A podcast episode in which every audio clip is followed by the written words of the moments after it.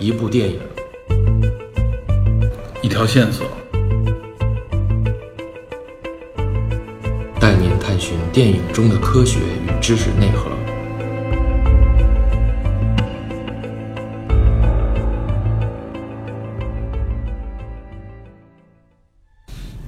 Hello，大家好，我是 Peter。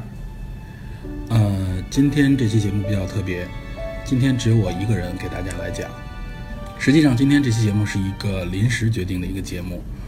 呃，因为我们临近年底，本来计划的是年底的时候，呃，搞一个圣诞和新年的专辑。呃，但是圣诞和新年的这个专辑呢，时间呢，我们可能安排在呃十二月二十几号，圣诞节前后啊、我们会录制。那前面这段时间呢，正好我十五号的时候，呃，抽了时间看了一部国产电影，啊、名字叫《芳华》。那么我看完了以后呢，我是感触非常深，所以我决定了自己呢单独录制一期节目，相当于是年底前的一个临时节目。可以说这也是我们电影侦探第一次聊国产电影。我们曾经在上一期啊就聊这个漫画超级英雄的时候，我们提到有有粉丝也有我们的朋友跟我们反映说，我们都聊的是一些国际上主流的电影，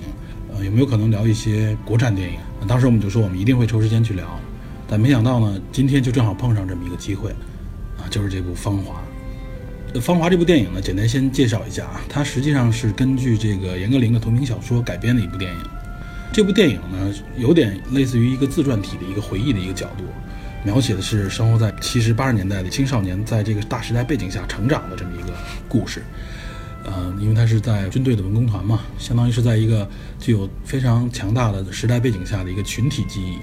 在个体身上不同的命运，记录他们不同命运的这样的一个故事。实际上呢，据严歌苓介绍呢，《芳华》这本小说是《芳华》这部电影的导演冯小刚找到严歌苓，希望他写这样一部小说，写这么个本子，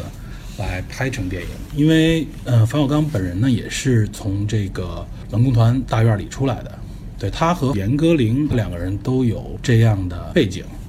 所以他一直希望他个人也表达，一直希望能够拍一个反映自己青少年时代生长的一个环境的地方。他非常怀念那个时代，所以他希望有一个能够记录这个时代的一个影片。所以严歌苓也是欣然答应了他，并写了这本小说。这本小说实际上我看到小说，这小说我也看过啊。这个小说到最后结尾处写的是他实际上是二零一六年才最后写完，那等于实际上就是去年嘛，今年是二零一七年，所以他也就成了冯小刚这部电影的编剧。那么这部电影大家应该在报章媒体上面啊，包括网络上面应该看到很多相关的报道了。本来原计划是今年十一，啊，就是黄金周附近十一这个档期。《芳华》会上映，但由于种种原因啊，呃，网上有说是因为呃冯小刚怀疑啊来炒作，呃，实际上通过各种信息的交叉，我们会发现炒作这个说法其实是一种捕风捉影，更多的呢是受到了呃相关部门的这个影响。本来是想十一部播出嘛，后来给延后了。必定《芳华》这部影片，它所介绍的这个年代，呃，里面的重要的事件，可以说是相对敏感。这也是这部电影能够上映非常难能可贵的一点啊，因为它这里面涉及了越战题材。这个越战，大家我先说一下啊，不是我们原来熟知的那个啊，这个美国和越南之间的越南战争，说的不是这个，而是中越战争。这也是为什么我会来谈这部影片啊，就是有关中越战争，实际上很多人是不了解的，尤其是年轻人们啊，青少年们，甚至都没有听说过中国和越南发生过战争。其实我想聊这部影片啊，就是当时十五号的时候，我是带着我的家人一起来看的这部电影。当时呢，我的女儿当看到影片当中出现越战情节的时候，她突然问我，说：“爸，这是什么战争？我怎么不知道？”然后我就跟她说：“这是中越战争，我们叫做对越自卫反击战。”她完全没听说过，她是个中学生啊。也就是说，实际上她现在十来岁。啊，这一代人吧，就是两千年之后这一代人，他们无论从课本、从媒体，然后从学习的内容当中，都从来没有听说过中越战争，或者叫对越自卫反击战。看完这部影片以后，我和我的一些同事们聊天儿我想看一下有多少人不知道这个战争。结果我发现有一些九零后的呃年轻同事，甚至有九一九二的一些同事，他们已经就不知道中越战争了。啊，这给我很大的一个触动啊！我知道现在媒体报章呢，实际上已经对呃中越战争、对越自卫反击战基本上已经是不做任何宣传了。这我是知道了，但我没想到，实际上等于从九十年代开始到现在这将近二十年来左右的时间里边啊。有这么多人，这年轻人已经不知道发生过这样一场战争了。那么我是一个七零后啊，我是一个七零后。我小学的时候，八十年代，我小学的时候曾经看过对反击战的这个越战，我们叫做越战英雄的这个英雄事迹报告会。然后我们学校也组织过慰问演出，也是慰问这些英雄。当时是我相信全国上下啊，跟我同年龄甚至八零后的一些啊听众朋友们也都知道，他们也都在自己的学校里边啊，小学甚至中学里面都看到过啊，包括大学了，包括各个单位，当时这个英雄事迹的这种汇报有很多。我当时记得就有一个人物嘛，我们我当时所在的小学还和这些越战英雄近距离接触过，当时我就记着一个名字叫史光柱，我相信很多人也记得这个名字，史光柱，他是我们这个算是越战英雄里面最有代表性的一个。还有徐良啊，后面我会介绍这些，简单介绍一下这些英雄人物。然后就是在我的记忆当中，当时这些人物呢都是非常非常受关注，媒体报章上面也是大量的宣传。当然也是因为国家的这个需要，宣传这些英雄事迹啊，所以他们这些人在我们这一代人里，包括比我们年长的一代人里，都是耳熟能详的。这场战争，这群人，这些战斗英雄，我们都非常熟悉。但结果在后来的这段时间里面。他们就齐刷刷的被抹掉了，不提及了。所以也是因为在这个给我带来这么大的触动下，我决定做一期单独来谈这个国产电影《芳华》。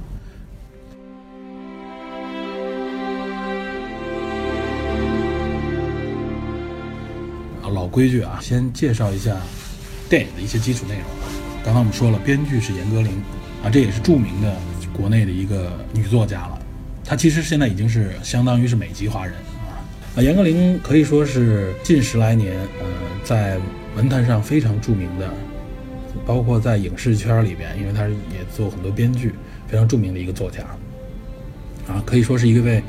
美女作家啊。严歌苓本人长得也是非常的漂亮标致啊，虽然现在年龄不小了，但仍然能够看到她的风采。据有些朋友说，严歌苓应该算是作家圈里最漂亮的女士了。啊我相信很多这个文学爱好者，包括小说爱好者，应该非常熟知这个名字。他写过很多作品了，包括我我提起来，大家应该非常熟悉的，比如说《金陵十三钗》啊，这个张艺谋导演的《金陵十三钗》，原作就是严歌苓的小说，啊，就编剧也是严歌苓本人。包括还有啊，中国现在已经列为禁片的《天域》，啊，这是应该是九十年代的拍的一部电影，也是严歌苓的。原作和编剧，我记得是《天域》这个电影，当然是禁片，大家应该也能查到，能够找到这个片源。这是《天域》，然后还有《归来》，又叫《陆犯焉识》啊，这个小说很著名啊。这个也是张艺谋拍的一部电影，陈道明和巩俐主演的。影片的名字叫《归来》，实际上就是《陆犯焉识》啊。原著作者就是严歌苓。还有一部呢，就是刘若英的一个成名作，相当于是啊，张艾嘉导演的，叫做《少女小鱼》啊。这部影片。啊，也是严歌苓的这个原作和编剧，他也充当了编剧，啊，这些都是非常著名的这些作品啊。还有这个高晓松盛赞的《扶桑》啊，这个没有成为电影，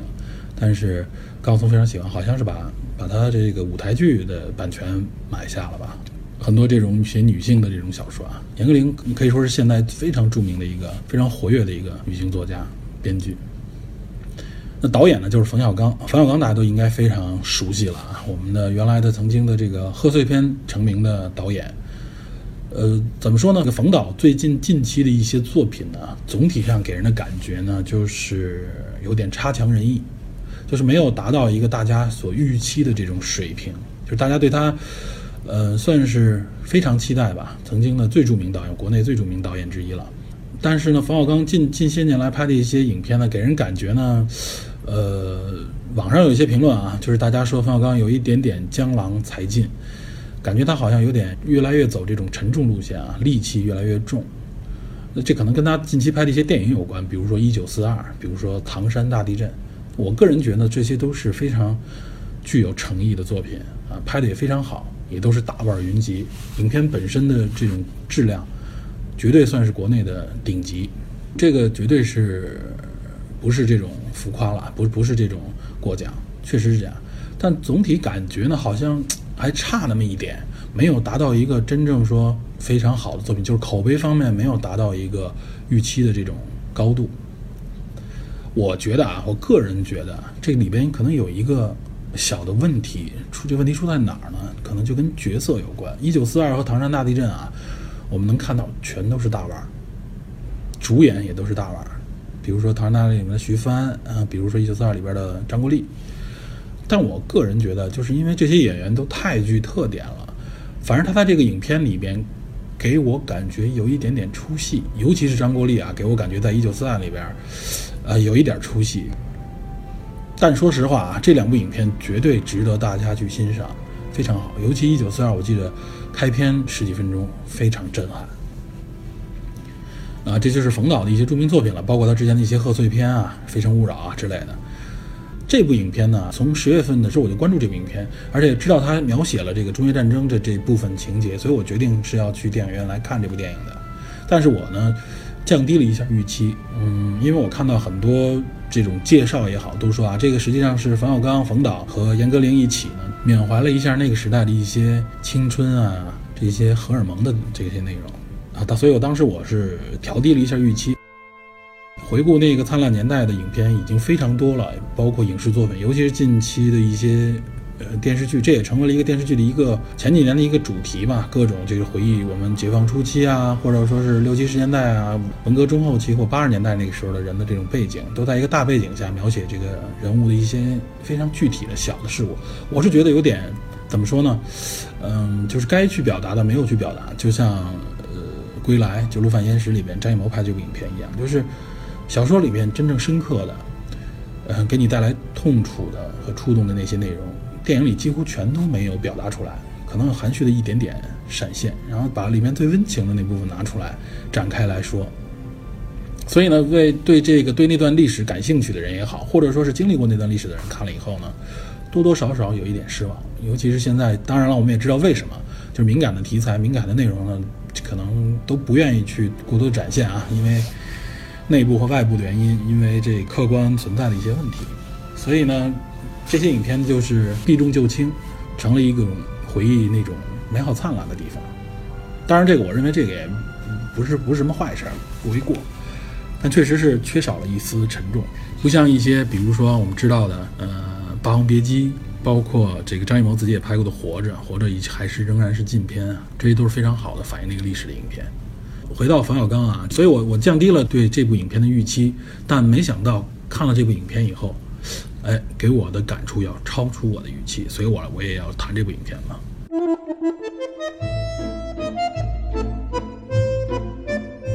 另外就谈一下影片里边的一些演员。这部影片我觉得冯小刚比较成功的一点就是他启用了一批新人。那里边除了男演员啊，饰演刘峰的黄轩，啊，除了他算是一个现在的一个一线的演员以外，其他的几个女性角色。基本上全都是新人，应该没有之前没有在什么作品里面见过，可能他们出现过也都是一些小配角。啊，刚才说了黄轩饰演的刘峰啊，这是一个男一号。另外呢，饰演女一号的何小平呢叫做苗苗，这个我以前完全不知道啊。另外还有一个女主演叫钟楚曦，她饰演的就是这个萧穗子。这个萧穗子实际上也就是严歌苓，算是她本人嘛，因为他在里面口述这段这段经历。这个角色，这个萧穗子这个角色，实际上是就是代表了严歌苓自己。而且严歌苓不仅仅是这一部啊，《芳华》这部小说里有这个角色，他有一部一部小说就叫做《穗子》，好像是啊，我记得里边有十几个中短篇吧，就是以他萧穗子这个角色，也是在文工团的这个从小长到二十岁的这么一个人生经历，其中有些内容还和这部小说里提的内容是有相呼应和相对应的地方。当然，主要是和《芳华》这部小说里边有对应啊。还有一个呢，就是另外两个女女性角色，一个郝淑文，一个林萍萍。郝淑文是由李晓峰饰演啊，这名字听着像男士啊，实际是个女士。还有这个林萍萍叫杨采钰饰演。那这几个演员，我认为他们演绎的这角色可圈可点，虽然说能看到还有青涩稚嫩的地方，但是还是不错的。尤其是像钟楚曦饰演的这个萧穗子，呃，给人印象很深刻。而演员本身应该也算是这里面最漂亮的一个啊，她演的还是很有内容的。这个饰演何小平的苗苗呢，我觉得她从形象上很像小说里面那个角色。嗯，我认为作为新人来说，演的已经相当不错了。当时我比较担忧的一点就是怕一批新的女演员啊，别都是整容脸那种样子上来，呀，那一看我就是觉得就出戏了。还好这些演员们都是各具特色，相当不错的啊，跟小说里面的角色还是对应的很贴切的，没有那种整容范儿，没有那种浮夸的表演，完全不在线的表演啊，都算在线。啊，黄轩本人的表演，我认为还是这里边最好的，演绎的刘峰。虽然说作为刘峰来说啊，小说里面的刘峰应该算是一个长相非常普通的一个人。那我记得小说里说呢，刻度为十的话，他应该处在刻度五那个位置上面啊。然后穿上军装以后，可能稍微向六偏了一下，就是非常非常普通，个子不高的一个山东人啊，一个好人。那黄轩呢，给人感觉更文气一些。但黄轩在这里面的演绎，我觉得就很稳啊，将这个角色立住了。虽然说更高大、更帅气一些啊，但是把这个人物的性格、把这个人物的这个内涵，包括在影片当中的这个位置立住了。他的这个演绎的这个作风，我认为。嗯，还是比较稳的。虽然我看他作品不多，所以我也建议大家，如果看表演的话，也可以去看这部影片。啊，这就是影片里边的一些主要人物。那好，那我们回到这个影片啊，我们介绍完了演员，介绍完了主创，然后呢，我们要说一下这个影片的一个大概的一个情节的介绍啊。首先呢，说我们国内上映的《芳华》这个影片啊，全片是一百三十六分钟，应该是我记得，已经不短了啊。但实际上，我们能够查到，它比在多伦多电影节上映的这部影片呢少了十分钟。那部影片我记得好像一百四十六分钟，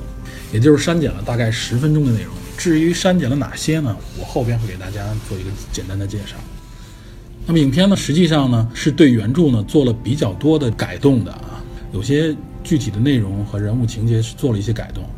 尤其原著当中呢，呃，男主角是刘峰，然后呢，女主角实际上是这四个姑娘啊，相当于是。等于是这四个姑娘和刘峰这一个男性，他们这五个人的不同命运展现给大家，啊，每个人的这个笔墨呢都不少啊。当然，可能最核心的还是何小平，在小说里面叫何小曼这个人物，但是那几个角色的笔墨非常多，非常丰富，很立体。那么电影里面，由于受这个影片的限制啊，因为电影毕竟只有两个来小时，呃，着重把这个男主主角就放到了刘峰和何小平身上，另外几个角色呢就笔墨相对比较少。相对萧穗子多一些，然后另外呢，像这个郝淑文和林萍萍呢，相对来说就算是一个绝对的配角，而且在这里边的戏份也不是很多。呃，因为这样的一个人物安排的一个改变啊，啊，也不能叫改变嘛，就是轻重的一个改变。所以呢，笔墨的这个减少呢，导致影片里边的一些情节和一些小说里面曾经发生过的一些事件和冲突呢，做了相应的调整。呃，毕竟编剧是严歌苓，就是作者本人嘛。我认为编剧的这个改编改的还是很成功的，非常有质量，不牵强。呃，但是唯一这里边有，我认为还是这个改编里边有一定的怎么说呢？不能说是瑕疵吧，就是遗憾。因为我认为啊，小说里边我记得，尤其是对刘峰的刻画，呃，里边有很多具体的刻画，其实我认为应该出现在电影里边。比如说，其中有一段我认为非常重要的一个情节，他呢就是经常就是无私的做好事，帮助各种各样的人。有一次呢，他呢拿了一个小的这种煤油炉，在女生宿舍里面给他们烤这个芝麻甜饼，这相当于是，啊自己省下来的钱，省下来的一些粮票什么的，然后凑足了糖啊、油啊和面，还有一一小袋芝麻给他们做这个甜饼，啊，当时的这个由于我们这个甜食啊各方面糖都是要凭票的，受限制的，所以绝对是解馋的一个非常好的零食。这个情节为什么重要呢？一是很有画面感，很有场景感。刘峰本人在这里边用小煤炉给他们烧这个烧饼。另外一个，实际上这个里面体现的是刘峰是利用芝麻甜饼啊，实际上他是向这个他喜欢的林萍萍的一次献殷勤。而且这个这一幕呢，和后边林萍萍跟他之间发生的这个这个拥抱事件或者触摸事件啊，有非常强的关系，前后呼应，体现出刘峰实际上一直暗恋林萍萍啊，有这么一个铺垫。呃，在电影里边这段情节完全没有了。所以呢，我个人觉得啊，虽然前面有一些小的铺垫，但是我仍然觉得刘峰突然喜欢上林萍萍这一幕，就是这个让他去带他去看沙发这一幕，给我感觉很突兀。我觉得刘峰突然就喜欢上林萍萍有一点点莫名其妙啊，就感觉如果你没看过原著小说，你对这个情节也不太了解的话，没有注意观察之前，他可能在食堂里面有一些一些动作什么的，你感觉这刘峰就是突然怎么就一下就好像变了一个人似的，喜欢上了林平平这个角色啊。实际上小说里有一个铺垫，我觉得这个情节很重要，也很很有画面感，应该拍进来。另外呢，就是小说的后半段结尾那一段里面，刘峰有一段就是刘峰已经得了重病了，就是得了这个肠癌。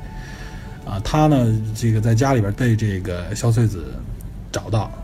刘峰本人呢刚刚化疗结束，因为毕竟是萧穗子来了嘛，他招待萧穗子给他削苹果，因为他那个时候已经是战后的已经是残疾了，他只有左手，他用左手一只手呢给萧穗子削一个苹果，他当时利用了一个装置，我记得是小说里说的是好像是写字台还是一个桌子上面有一个钉子，他把这个苹果固定在那个钉子上，然后削皮削得非常快非常好。啊，我觉得这一段也是特别有画面感的，也很感人，体现了刘峰呢，就是对别人的一种体贴也好，或者说他极强的动手能力。然后呢，即使单臂了，还仍然是可以自力更生啊，做很多事情。而且那个钉子在那个桌子上，很明显，他实际上平时这就不咱们就算是剧透了。当时他已经和这个呃何小平小说里边何小曼生活在一起了。然后他为他，即使一只手，还仍然为他能够削苹果，啊，非常好，侧面的体现出来。但结果也是没有在影片当中出现，而且这也不是删减到的那十分钟里的，应该是，所以我觉得这是一个遗憾吧。那么影片情节我就不在这儿详细的给大家介绍了，大体上就是，啊，小说里面的这个何小曼，这里边叫何小平的一个和这四个姑娘里边的一些关系，然后这里边还有一个男性角色呢，这就是这个刘峰。啊，他们经历的这个大时代背景，从文革的中后期到经历中越战争，到后来走入改革开放，这么一个人生轨迹吧。另外还要说一下何小平啊，原来叫何小曼，这里都叫何小平了，可以说这名字都改了一个字啊。他的人生轨迹在呃影片里边也有很大的变化，比如说在书里边，他实际上来自上海，影片里面他改成来自北京，然后他的父亲呢。在书里边使用反右的那个时候呢，就已经自杀了。嗯，但在这里边呢，而是在劳改营里面最后死掉，还是没有见到他最后一面。而在小说里面呢，其实我感觉是很凄惨。他父亲是等于是一个非常好的一个文人吧，非常老实的一个，结果最后自杀了。非常爱他的女儿，能够感觉到啊，这段也很感人。在小说里面，当然在这个电影里面改编成另外一个形式，啊，适合这个电影情节，我觉得写的也不错。啊，最后他跟他女儿之间的这个接触体现在一封信上面。他的女儿一直给他写信，然后最后他收到一封他父亲给他的一封信。是收到这封信的时候，他父亲已经去世了。嗯，何小平无论是在小说里面还是在电影里面，表现的他呢，都是一个被人排挤啊，性格也比较孤僻的这样的一个不怎么爱说话的姑娘。但是在书里呢和电影里分别用了不同的手法来表达这一点。比如在书里边呢，啊，他妈妈改嫁以后呢，他等于一直处在一种寄人篱下的状态。描写的笔墨也比较多。从小呢，不受宠爱，继父呢对他也一直有偏见。包括后来他妈妈又生了妹妹和弟弟以后呢，他在家里面就更加的边缘。这里面书里的笔墨比较多，但是电影里面呢没有这么大的篇幅去描写，所以更多的呢就是把他的这种性格呢表现在他与其他人的互动当中。书里面呢，他即使加入到文工团的时候呢，也受人排挤。受人排挤的原因之一，比如其中有一个例子。呃，他一直不摘他自己的帽子，帽子里面实际上是他妈妈在临行前给他盘的头发。嗯，他极少能感受到母亲对他的这种关爱。本来他应该是晚上的这个火车，结果早上他妈妈就把他送出来，陪他在外面一天，嗯，请他吃这个上海的这种呃年糕排骨啊，因为当时也是比较拮据了，所以呢只买了一份让他吃。妈妈呢一手端着佐料，一手端着汤。一边看他吃，一边说慢一点吃，蘸点佐料，喝点汤啊，体现的非常的细，而且就是表现出来他妈妈对他的这种爱。然后带他去公园玩，为他盘了这个头发。所以他为什么一直不解开这个头发呢？就是因为他觉得这是他妈妈给他的这种爱的表现。他平时体会到的爱太少了。包括他后来在这个练功的时候，有一个动作是男生抱起这个女生。啊！但是所有男生都不愿意做，觉得他身上有味儿，身上味味道比较大。结果呢，只有刘峰站出来，哎，说我来举你。而且在刘峰举他的这个过程当中，他觉得刘峰那只手就像他父亲一样，他很少很少能感受到这种关爱。所以这也建立了他为什么后来对刘峰有那么深的情感。那电影里边呢，呃，和刘峰这一段呢情节是有的，但是前面呢并没有着重介绍他的身世，所以呢，更多的笔墨是放在了他在和其他的这些女生们互动的这个情节当中。比如说，他来了以后呢，为了给父亲寄一张这个他穿军装的这个照片，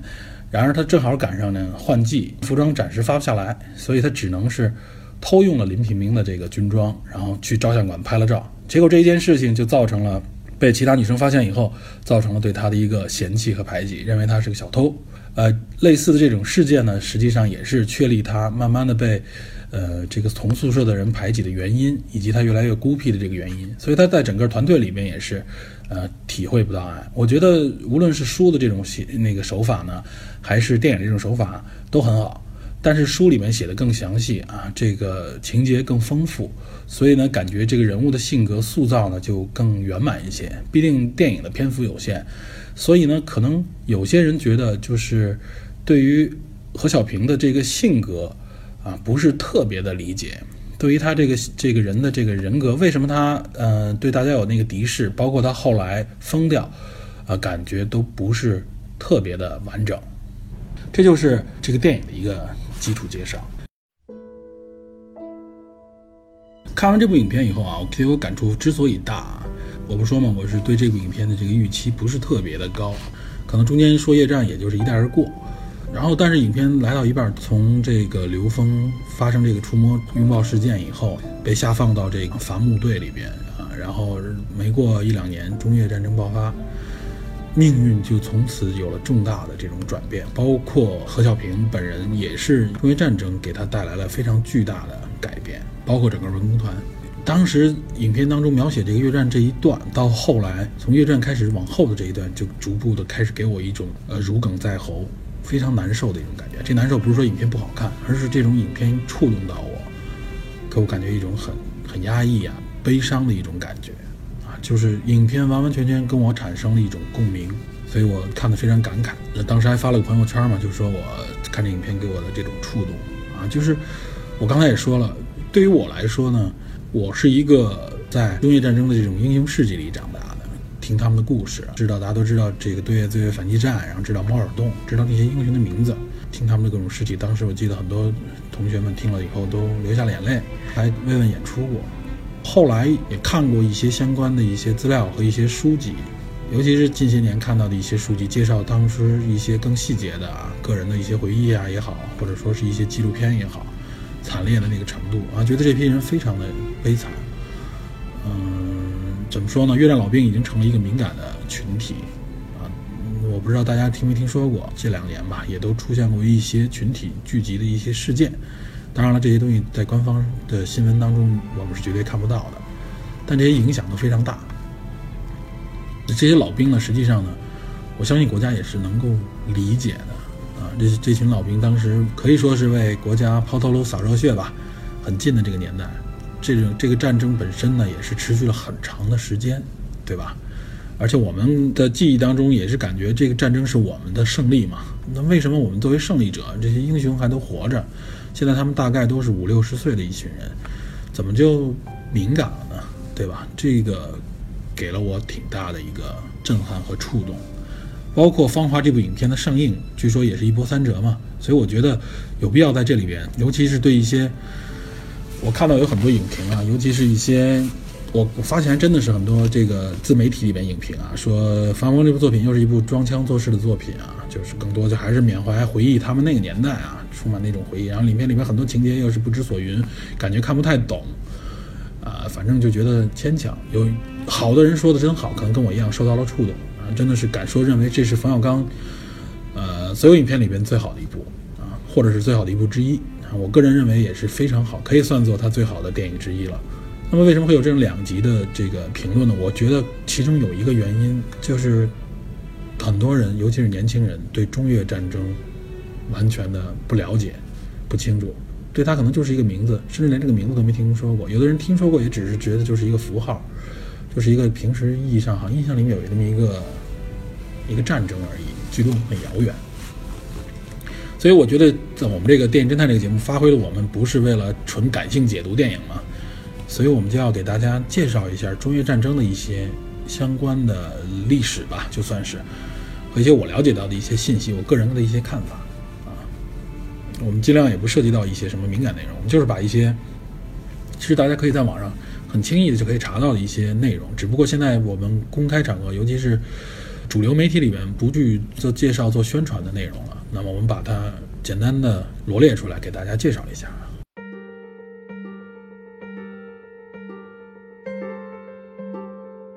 那么说到中越战争，首先我们先说一下时间，说它持续了十几年，十年吧算是。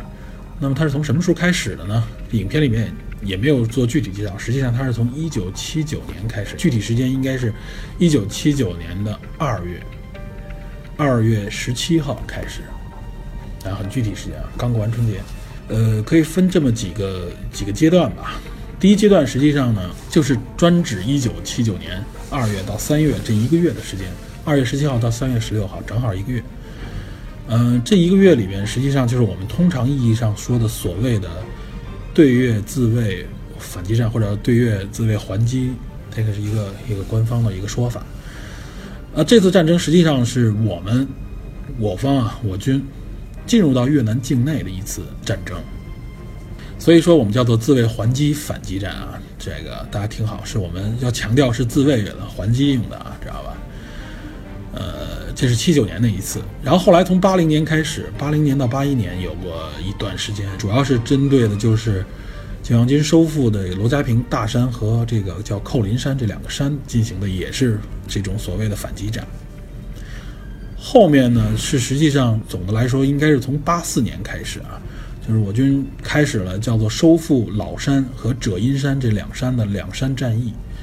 这两山战役前后持续了三年多的光景啊，从八四年一直持续到八七年，应该算是啊，实际上后续也一直有战争，前前后都一直有战争，整个贯穿了八十年代啊，直到官方记载的啊，直到一九九零年发生了所谓的最后一战，其实非常小的一个战斗啊。这是有记录的最后一次啊，这个正规的这种战斗之后就再也没有了。所以我们能看到，从七九年到九零年，将近就是十年多的光景，贯穿整个八十年代啊，这个整个的所谓的这个中越战争。那我经常说，我小时候我听这个英雄事迹报告，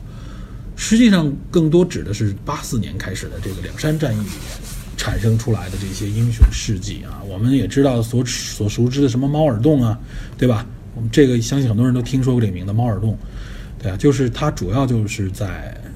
八十年代的这个可以说是一种叫做拉锯战。我们国家实际上啊，管这个叫做几大军区的一个轮番调配的一个作战，实际上也有一个练兵的意义啊。各大军区都参与到里边来，啊，就是轮番的在这个梁山和越军进行这个局部的，实际上就是几十平方公里里边这个山上面的几个若干个高地。啊，若干个据点的一个争夺，这个当时介绍说，有些两两军的相距不足五十米、几十米、二三十米都能看到对方啊，在这样的一个近距离里面进行的这种各种的这种局部山头的这种争夺战，也非常的激烈和惨烈，所以也出了很多这个战斗英雄嘛。刚刚我就介绍了一下这整个的一个过程和时间啊，那我们具体说一下啊，这个首先那说这个战争，那我们就要问了，这个中越战争到底为什么爆发呀？我相信在很多人的记忆里边，包括我自己的记忆里边，我们有一个大概的一个记忆，认为越南应该跟我们是一个，就是啊，这个，呃，也是一个国土相连的啊，这个呃关系非常密切的这种战友加朋友的一种友情的一个国家，也是社会主义阵营国家嘛，曾经也是啊，跟我们中国应该是非常友好的，尤其是那个时候还有个爆发过这个越南战争，指的是美国跟越南的战争，包括之前越南跟法国的这个战争，中国都是。啊，给越南这种强有力的支撑，啊，给越南非常大的这个援助，啊，又是我们社会主义阵营的国家，又跟我们接壤啊。其实云南啊、广西那一带的人跟越南人，我估计放到一起，大家也分辨不出来谁是谁，可可能很多方言都是一致的。我们对跟跟这样一个这个兄弟加战友的这么样一个国家，怎么就打起战争来了呢？所以叫一直叫自卫反击战嘛。这个起因到底是什么呢？我觉得有一个有一个官方和非官方的说法。官方的说法就比较简单，这也是我我们上学的时候就了解到的。大概就是越南呢打赢美国以后吧，实际上就是美军撤离越南以后，呃，越南有一点点在东南亚有一点点国际霸权主义的那种色彩啊，尤其是和苏联啊这个勾肩搭背，因为我们和苏联的关系已经交恶了嘛，交恶了一段时间了，总是呢这个算计我国啊，在我国边境呢这个云南啊、广西一带边境呢骚扰我国，不断的制造这种各种各样的摩擦和事端啊，这个伤害我国的居民，掠夺和这个侵占，包括这个损毁我国的各种各样的财产。所以呢，我们长期忍了这个越南这么长时间啊，越南还发动了针对柬埔寨的侵略战争。那我们觉得，我们呃针对这个所谓的东南亚的这个霸权势力，我们要给他震慑，我们要怎么说呢？用拳头教训他一下，呃，让他收敛。就是我们从总体上感觉，一是我们有这个正义之战的这个由头，另外一个也是我们仍然把越南看作是一个怎么说呢？是自己这边的人，是战友，所以我们也是说就是教训他一下啊，这就是。官方的一个大概的理由，我记得是这样。那么非官方呢？这块我觉得就就有一些值得玩味的地方了啊。就首先我们刚才说了年代啊，这个大背景下就是文革刚刚结束，我们改革开放的初期啊。我记得三中全会好像也就是七九年吧，好像是。所以我们处在这样一个年代背景下啊。然后我们为什么在这个时候打仗？打越南？刚才说了，越南跟美国啊持续了也是从六十年代一直持续到七十年代初。和美国的这个叫做越南战争吧，我们这个全世界人都很熟悉的越南战争，非常惨烈也是。啊，美国后来到这个后期、中后期开始的这种走遍全国甚至全球的这种反战的文化啊，最后导致美国从越南全面的这个撤军。美国跟越南在打仗的时候呢，我们包括之前越南和法国打仗的时候，我们都是支持越南，所以我们我们后边是有这样坚持的基础的啊。但是大家应该记得一个重要的历史时间啊，我们应该是呃七二年吧，和美国建交，正式建交，对吧？我们之前七一年啊，七零七一好像有一些各种各样的外交事件，比如什么乒乓外交啊之类的。就是我们一个社会主义阵营国家，我们冷静想一下，我们是一个社会主义阵营的国家，和这个西方啊这种帝国主义、美帝国主义、西方敌对势力啊，这个是一直是水火不容的。那么，为什么我们会在七十年代初的时候，还在文革的中期的时候，就和美国建交了呢？对吧？这个大家应该也都很清楚，官方也是有说法，就是我们和苏联的关系恶化。呃，苏联作为社会主义老大哥，对吧？相信我父辈这一代啊，就是四五十年代、五六十年代的这一这这一代人，对苏联，尤其是四五十年代的人，对苏联有很深厚的情感。啊，包括我们现在的媒体上，我们能仍然能看到啊，我们对苏联后来解体以后的这个俄罗斯的这个这个国家，仍然有很深的这种情感，对这个国家好像有一种就是天然的好感啊，至少是官方媒体是感觉是这样啊。那我们怎么跟他就交恶了呢？对吧？这个其实我们这里就不做过多的分析了，大家应该知道就知道这么一个背景，跟他就交恶，也是因为当然他那边的领导人变更啊之类的。所以呢，我们。和苏联的这个交恶导致一个什么情况呢？啊，苏联当时是世界一极，二战以后呢，一直处在跟美国的美苏争霸的这么一个大的背景下，这是一个全世界主流的一个大背景，也叫冷战时期。在这个冷战过程当中，中国啊，一个也是在世界上绝对的一个大国，这个大国在当时指的是幅员辽阔，人口众多。啊我们作为一个重要的一个非常大的一个国家啊，在美国和苏联之间，我们跟苏联接壤，社会主义阵营的一个大国，然后呢，实际上就成了，呃，怎么说呢？跟美国和苏联、美苏中形成了一个所谓的一种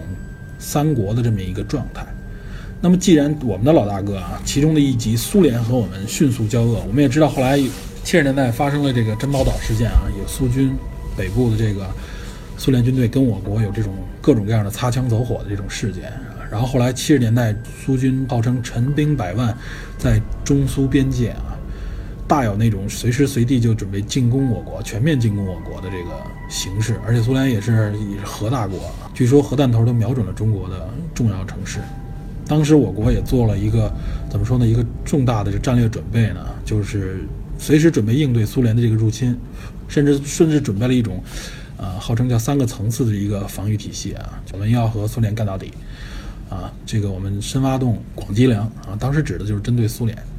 甚至北京的这个最早的地铁，实际上都是环城的一个做守卫、做守备用的一个军用设施啊，这个大家多少也知道。所以这个大背景是存在的啊。七十年代啊，苏联陈兵百万，我们一直是跟苏联关系紧张。然而，这个苏联和越南啊，越南当时也是社会主义阵营的国家了，东南亚的一个很重要的一个力量。胡志明大家都应该听说这个名字啊，他跟毛泽东他们都是一代人。所以苏联呢，跟我们交恶以后，等于是我这一圈兄弟里边啊，比如当时好像二三十个社会主义阵营国家里边，哎，有一个有一个小弟跟我们关系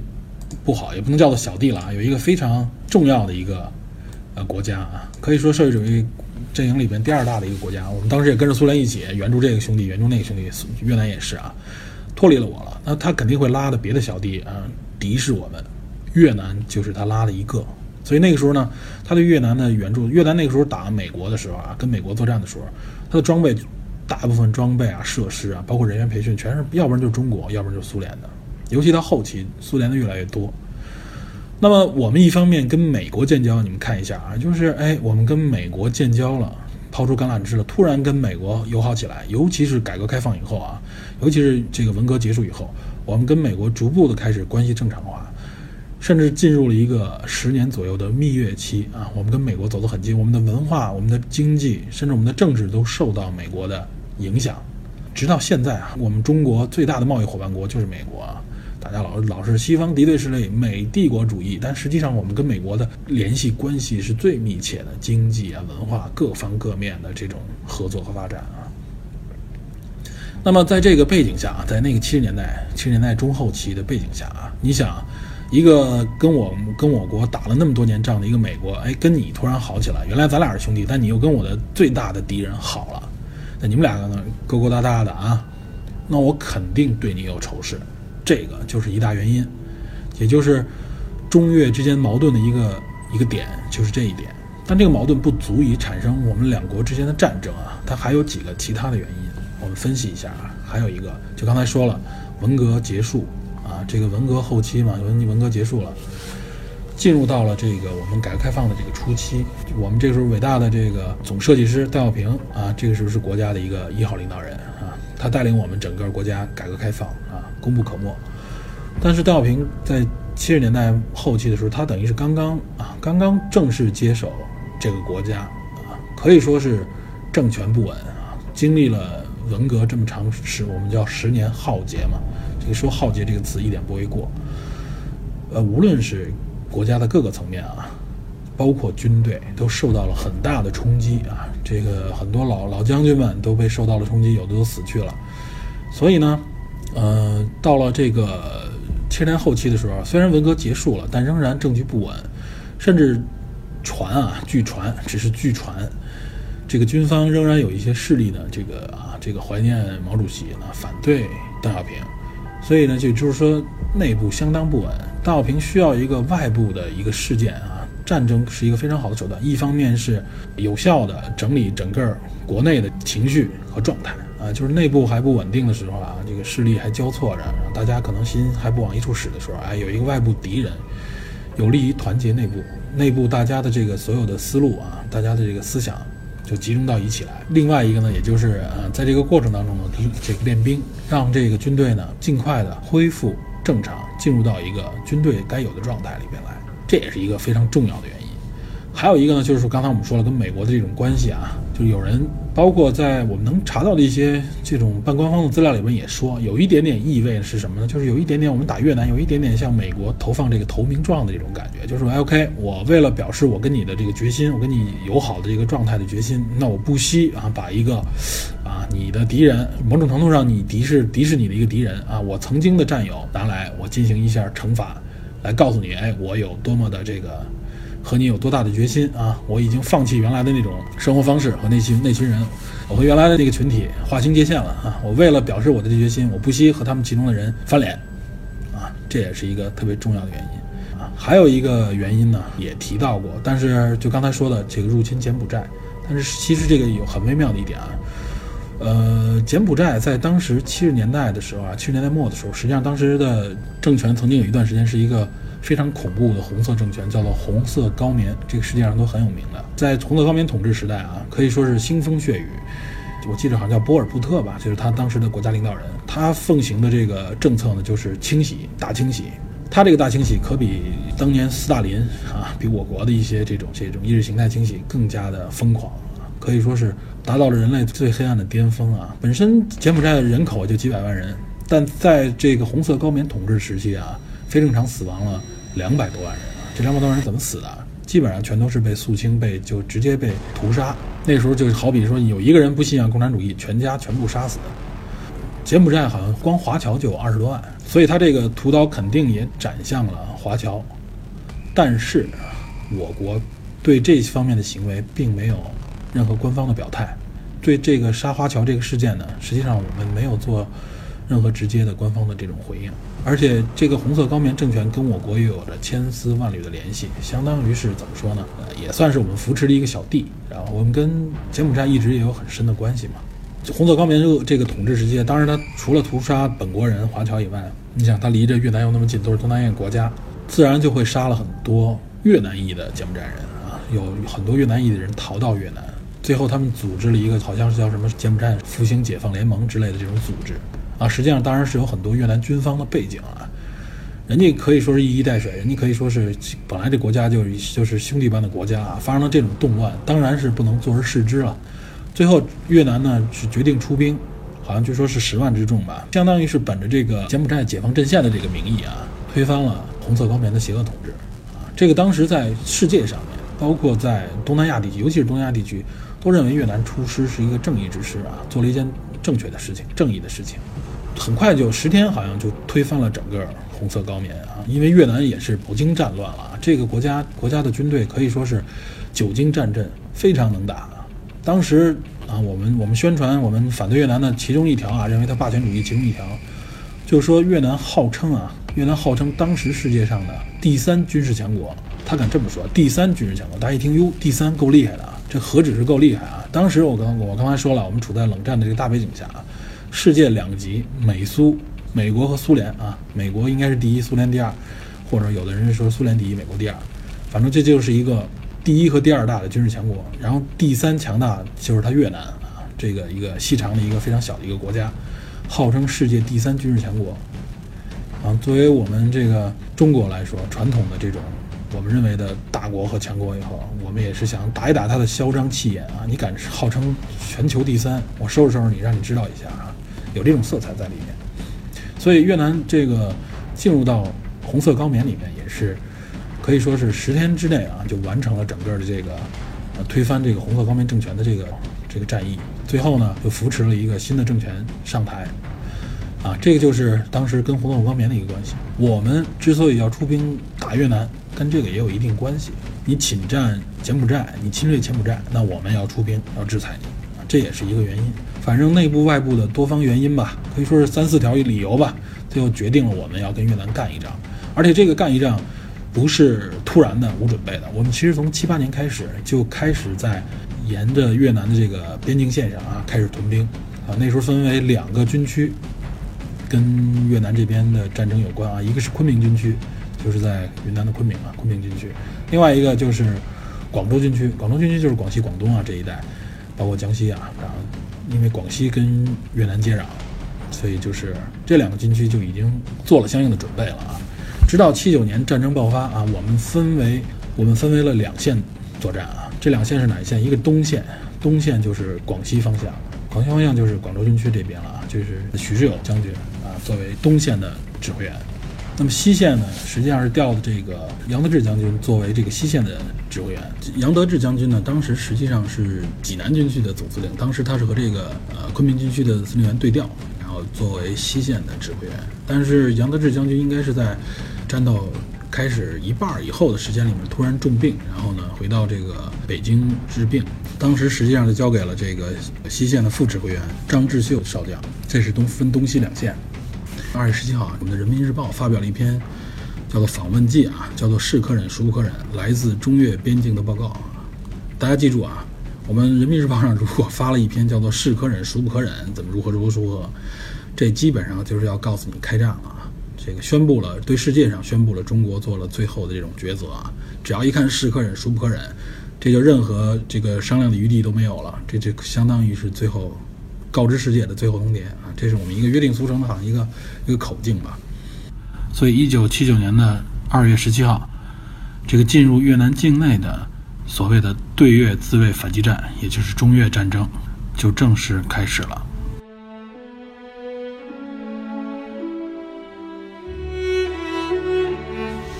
好了，以上就是《尘封下的芳华》上集内容。在下集中，我将继续给大家介绍影片中影响最大的背景事件——中越战争，以及中越战争给我国带来的影响。虽然很多人反馈电影中的有关中越战争的刻画过于血腥暴力，但这与实际的战争比起来，已算是温和含蓄多了。小说中虽然没有对战争的正面描写，但足以让你感受到战争的血腥与悲壮。在战争结束之后，几位主角的命运差别更加巨大，现实有时候可能比战争来得更冷酷。影片的结尾针对原作做了比较大的改动，用温暖弱化了冷酷，这当然也是可以理解的。好，感谢您收听本期电影侦探，我们下期再见。